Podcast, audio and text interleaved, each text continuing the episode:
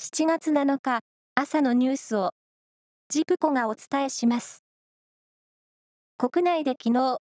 新たに4万5千人を超える新型コロナウイルス感染者が確認されました。前の週の同じ曜日からほぼ倍増し、すべての都道府県で増えました。インターネット上の誹謗中傷対策として、侮辱罪の法定刑を引き上げ、厳罰化する改正刑法が昨日、施行されました。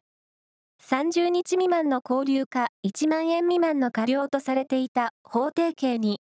1年以下の懲役、禁錮、または30万円以下の罰金が追加されました。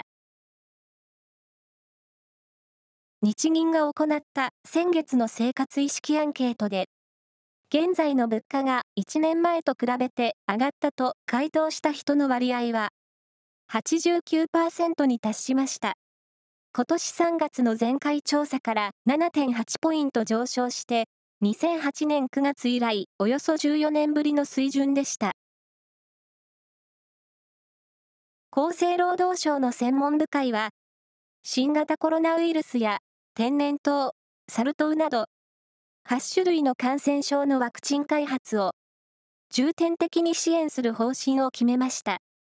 支援は国のワクチン開発の戦略を決める司令塔として新設された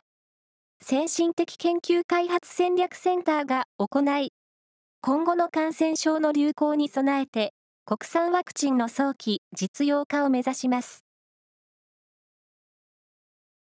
サッカーの J1 は昨日、第20節が行われ、首位の横浜 F・ マリノスは、サンフレッチェ広島に3対0で快勝し、6連勝としました。名古屋グランパスは、柏レイソルに1対0で勝って9位に浮上です。プロ野球は昨日、5試合が行われ、中日は DNA に1対3で敗れました。中日はチャンスを生かせず3連敗です。阪神は、広島に3対2で勝って、今シーズンの広島戦で初勝利を挙げました。